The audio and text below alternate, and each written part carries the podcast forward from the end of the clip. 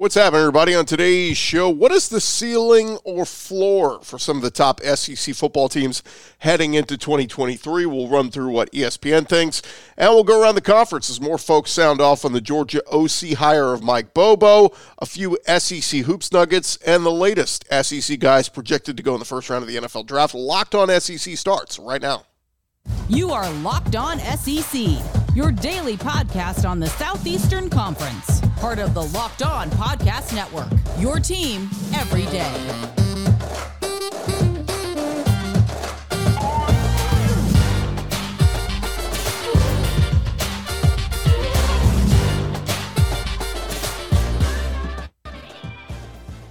And what is happening, everybody? Welcome into Locked On SEC. It's great to have you guys along. I'm Chris Gordy. Thanks for making Locked On SEC your first listen every day. Remember, Locked On SEC is free and available on all platforms, including YouTube and at lockedonsec.com. Let's jump into it. Let's go around the conference. Boots out to the right. Takes the handoff. What a catch! Around the conference. And we start with a couple of offseason football nuggets. Pro Football Focus listing on Wednesday their top 10 returners at linebacker all across the college football landscape. The top SEC player coming into their rankings, LSU's Harold Perkins, who comes in at number two after an outstanding freshman season.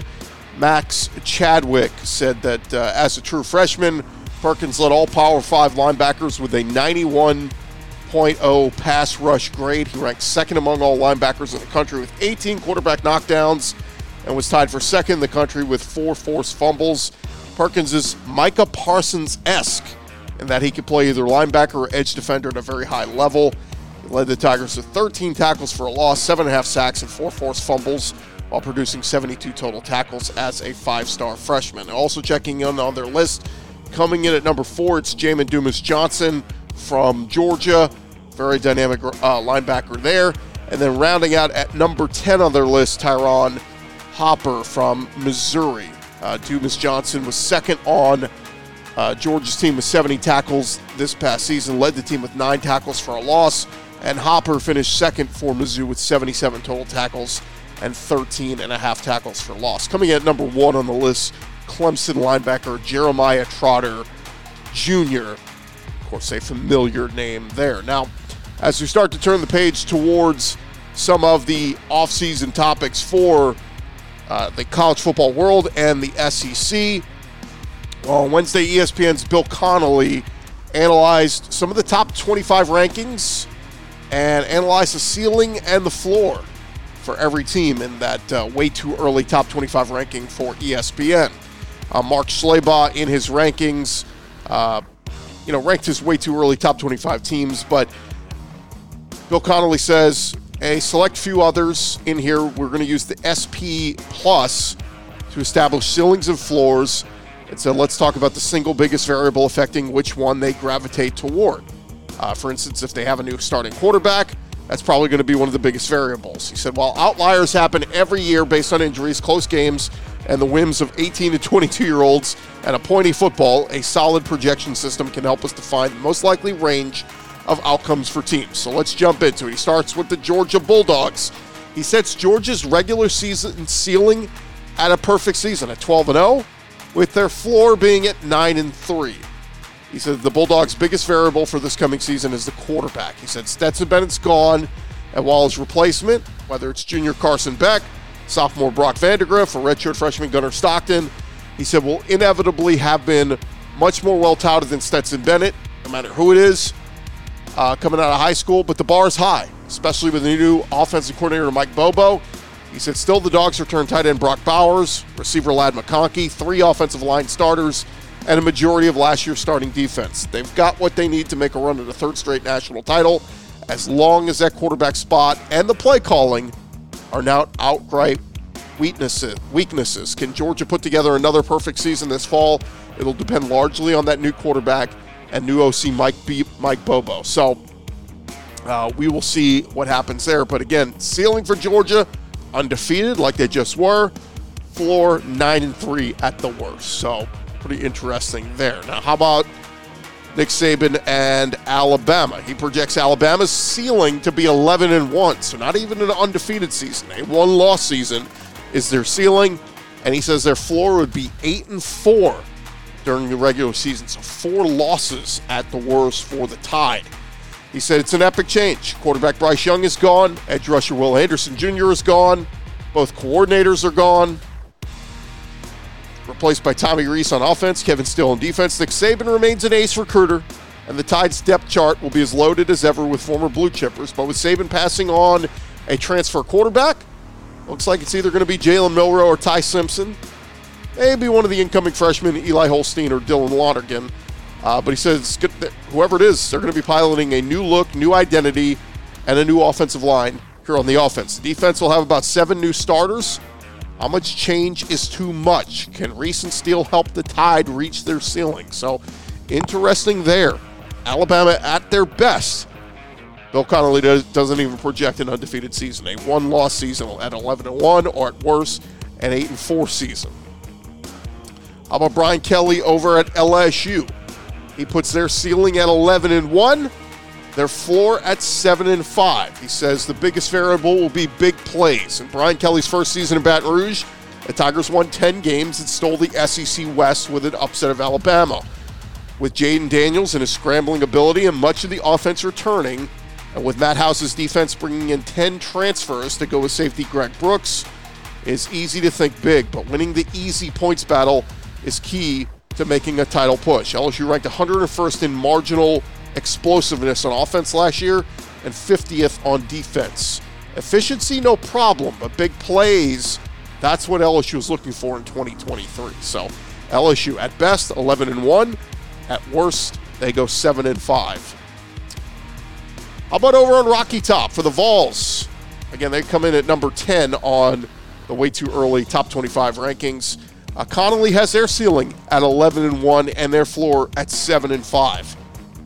He said the big reason or a big factor here is going to be Joe Milton. He says, does it derail or does it take off? He said, as I wrote in Tuesday's SP Plus projections piece, Milton has seduced multiple head coaches with his rocket launcher arm, but he has also twice lost the starting job. If he probably properly captains Josh Heupel's up-tempo offense, a quarterback-friendly attack that returns a loaded run game and talented receivers like Bru McCoy and Ramel Keyton. And the key, uh, the sky's the limit for a Vols team that boasts massive defensive experience and hosts Georgia this year. Is Milton's third time a charm? We will see. Milton did look good against Clemson in the Orange Bowl. Let's see if he carries some momentum into this year. The last SEC team that came in, Mark Schlabach's way too early top 25 preseason rankings. He had Ole Miss at number 20. Uh, Bill Connelly has their ceiling at 9 and 3, the ceiling at 9 and 3, and their floor at 5 and 7. That's what A&M just did. He says the biggest variable is going to be quarterback. After starting 8 and 1 and averaging 37 points a game last year, Lane Kiffin's Rebels lost their last 4 games and averaged just 24 points a game in those. Jaxson Dart ranked 15th in total QBR prior to November 1st and then he dropped to 64th after that. As he uh, looks to do, Kiffin, he was aggressive in bringing in reinforcements. Brought in Spencer Sanders, Oklahoma State transfer. Brought in Walker Howard, former top 50 recruit from LSU. They're all going to compete for that quarterback job. He said the Rebels' defense is loaded with seniors, but we'll see if they get what they need from the most important position in the sport. So, man, all over the board there. Ole Miss could be nine and three, at worst five and seven. Again, this is Bill Connelly from ESPN. Just to throw in a couple of other wrinkles in here for future SEC teams. He's got the Texas Longhorns ceiling at 11 and 1 under Steve Sarkisian. Their floor at 7 and 5, and the same thing with Oklahoma, ceiling 11 and 1 under Brent Venables, 7 and 5. Their floor for Oklahoma, and there you have it. That is uh, Bill Connelly's uh, floor and ceiling for some of the top teams in the SEC uh, based on you know teams that are ranked in their preseason top 25 according to Mark Schlabach. So uh, we will continue going on around the conference. Got some other tidbits we will get to in just a second, but first want to thank you guys for making Locked On SEC your first listen every day. And want to remind you guys that the midway point of the NBA season is here, and now is the perfect time to download FanDuel, America's number one sportsbook, because new customers get a no sweat first bet up to $1,000 bet. It's bonus bets back if your first bet doesn't win. Just download the FanDuel Sportsbook app. It's safe and secure, super easy to use. You can bet on everything from the money line to points scored and three pointers. So many different bets that, that you can get in on on the action. FanDuel even lets you combine your bets for a chance at a bigger payout with a same game parlay. Don't miss a chance to get your no sweat first bet up to $1,000 in bonus bets when you go to fanduel.com slash locked on. That's fanduel.com slash locked on to learn more. Make every moment more with FanDuel, an official sports betting partner of the NBA.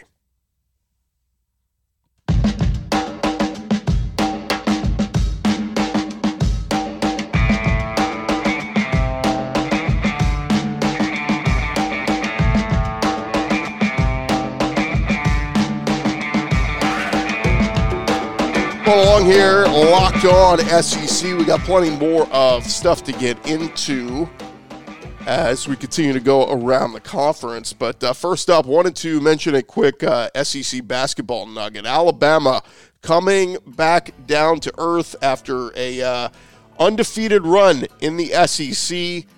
They were 12 and 0 coming into Wednesday evening, and Bama falls on Rocky Top, losing to the Vols and Tennessee improves to 9 and 4 in the conference, 20 and 6 overall. All Alabama drops to 22 and 4 overall, 12 and 1 in the SEC. All good things must come to an end, but uh, Bama losing their first SEC game of the season and a monster, monster win for Rick Barnes' crew because they, uh, man, suffered some heartbreaking losses as of late. The uh, losing on a three pointer at Vanderbilt, losing on a three pointer against Mizzou was a rough couple of games for the Vols, so they uh, bounced back with a monster win over Alabama and the Crimson Tide. Uh, they'll look their wounds a little bit, but they'll bounce back. Uh, they'll get Georgia coming up in a couple of days.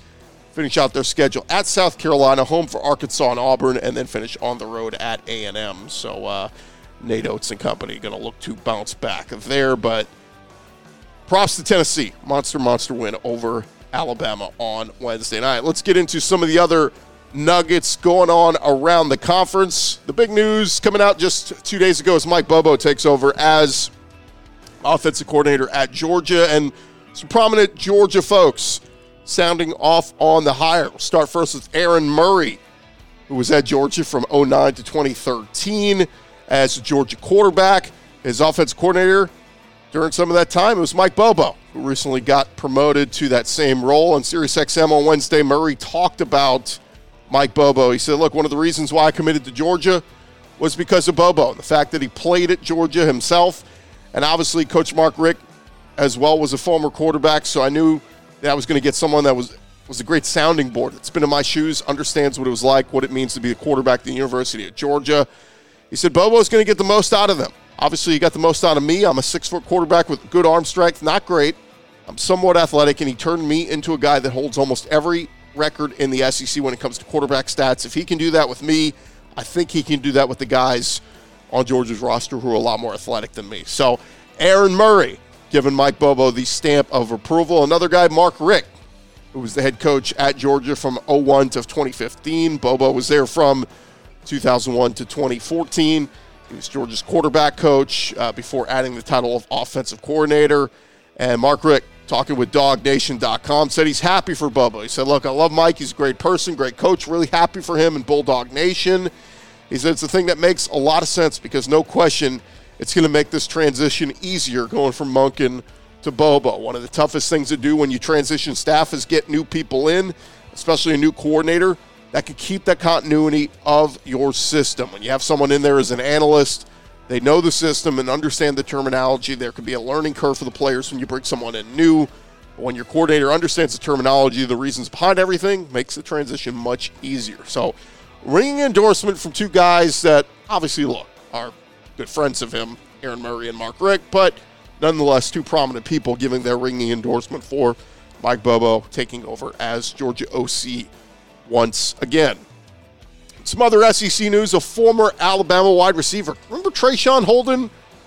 Went through some ups and downs in his time in Tuscaloosa. This offseason jumped up to the Pac 12 to go play for the Oregon Ducks. But it looks like Holden will not get the opportunity to play for Oregon and catch passes from Bo Nix. He was arrested early on Wednesday morning, facing three charges menacing, unlawful use of a weapon, and coercion. Holden was dismissed by Oregon head coach Dan Lanning released a statement said we're aware of the incident involving Traeshon and he has been dismissed from our team. We have high standards for student athletes in our football program and we're disappointed with those standards not being met. Holden spent first three years of his college career at Alabama, caught uh, over 570 yards with seven touchdowns in his time in Tuscaloosa, but uh, man, tough story for him. Uh, over at Ole Miss, they officially announced the hiring of running backs coach Kevin Smith joins Ole Miss after spending last season at Miami, was with Ole Miss in 2020 and 2021, and Coach Lane Kiffin at FAU prior to that. Uh, Kiffin said in a release, Coach Smith helped lay the foundation for the championship program that we're building here at Ole Miss. We look forward to welcoming him back to our staff. His return, along with the return of Quinshon Judkins and our other backs, built some amazing excitement to see what levels can be reached with that position. During his most recent year at Ole Miss, Smith helped develop three running backs – who placed in the top 25 of SEC rushing back in 2021. That was Jerry Ealy, Snoop Conner, and Henry Parrish. Uh, Smith replaces Marquel Blackwell, who left for the same role at Texas A&M. Meanwhile, over at Kentucky, a former wide receiver there, Gerad Parker, he is reportedly set to be named the offensive coordinator at Notre Dame. He will replace Tommy Rees, who left the Irish for Alabama. Parker currently works for the Irish, coaching their tight ends. Notre Dame hired uh, Wisconsin passing game coordinator Gino Guidugli as their next quarterbacks coach Wednesday, and head coach Marcus Freeman ready to promote from within, according to Football Scoop, saying that uh, Gerad Parker going to be named the offensive coordinator there at Notre Dame. Parker spent five years at Kentucky from 2000 to 2004, but only saw playing time his senior season, got into coaching soon after that.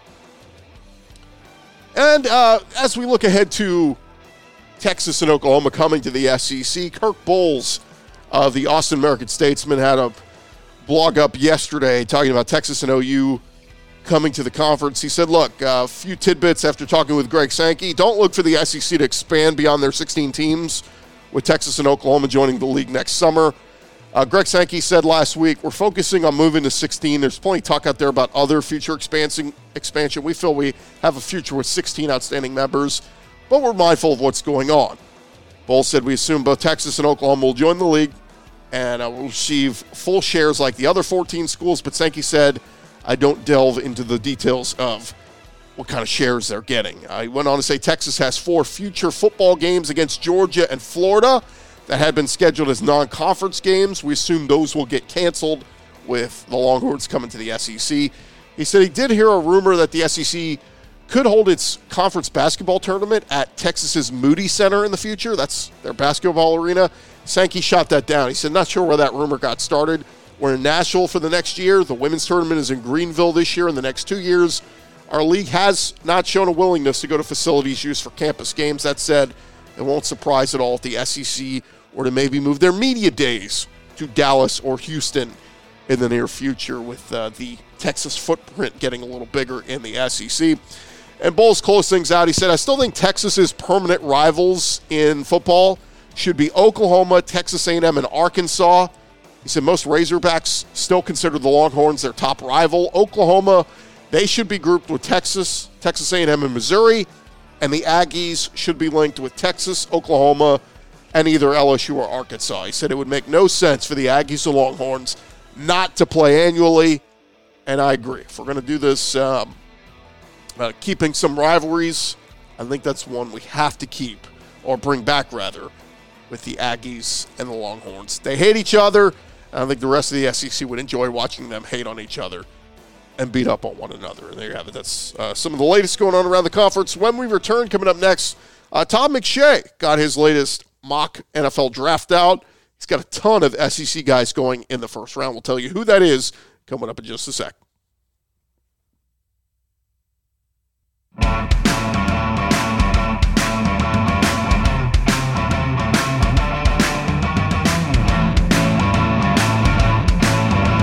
Roll along here, locked on SEC, and as we jump back into it, Todd McShay, one of ESPN's top uh, mock drafters out there he has put out his latest round one mock draft update. And uh, this comes ahead of the NFL Combine coming up in Indianapolis later this month. McShay very high on a bunch of SEC guys, as we typically are. He has a trade happening in the first pick. He has got the Indianapolis Colts trading up from pick four to pick number one with the Chicago Bears to go grab former Heisman Trophy winner Bryce Young, quarterback out of Alabama. As this plays out, he's got Will Anderson from Alabama going number three overall to the Arizona Cardinals. So that would be big with Bama getting uh, two picks in the top three. Then he has Jalen Carter from Georgia going fourth overall to the Bears in this scenario. Again, Bears traded back from one to four. He's got Will Levis, Kentucky quarterback, going seventh overall to the Las Vegas Raiders. Anthony Richardson, Florida quarterback, going ninth overall to the Carolina Panthers. It just seems like such a reach.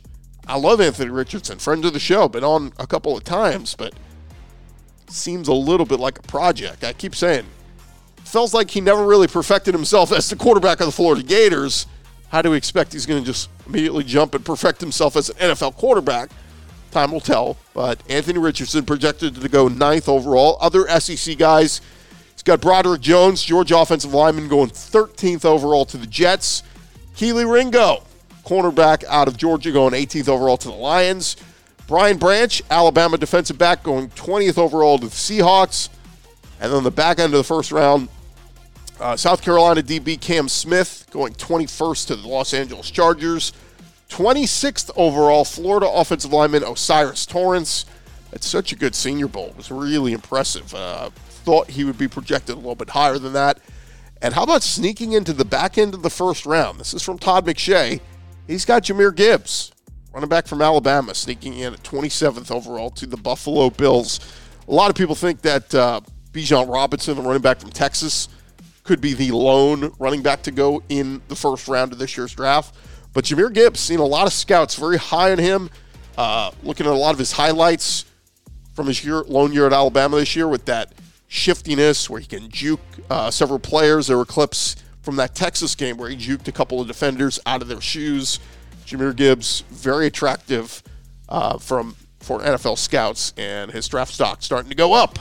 It's originally projected as mostly a second rounder, but again, Tom McShay got him sneaking into the back end of the first round. So we'll see what happens with Jahmyr Gibbs, among others. But that's uh, 4, 5, 6, 7, 8, 9, 10, 11 SEC guys projected to go in the first round, according to Todd McShay. We'll see if it plays out that way. And lastly, before we get out of here, some uh, more SEC spring game dates have been announced. So just to catch you guys up, uh, Missouri going to be the lone SEC team to have their spring game next month. Going to be starting up on March 18th. So they'll get theirs out of the way very early. And then once we get in April, Auburn is scheduled for April 8th. The next week, it'll be Florida. I think it's a Thursday night game on April 13th. That Saturday, we got the bulk of the SEC. April 15th, Ole Miss, Arkansas, Tennessee, Texas A&M, Georgia, and Mississippi State all scheduled to have their spring games on April 15th. And the next weekend on April 22nd, Alabama and LSU slated for that date. Now, we're still waiting on two more South Carolina and Vanderbilt. As of this recording, we don't have official dates set yet for their spring games, but got to think that's going to be coming very soon. And by the way, Kentucky's already announced they will not have a spring game because of uh, replacing the turf there at Kroger, Kroger Field. Just not feasible. But um, nonetheless, if you're doing some planning, want to go to your spring game, uh, want to go visit other SEC campuses for their spring games, those are the dates that uh, you need to put on your calendar if you want to go check any of those out. And there you have it. That's the latest going on around the conference. Thank you guys for making Locked On SEC your first listen every day.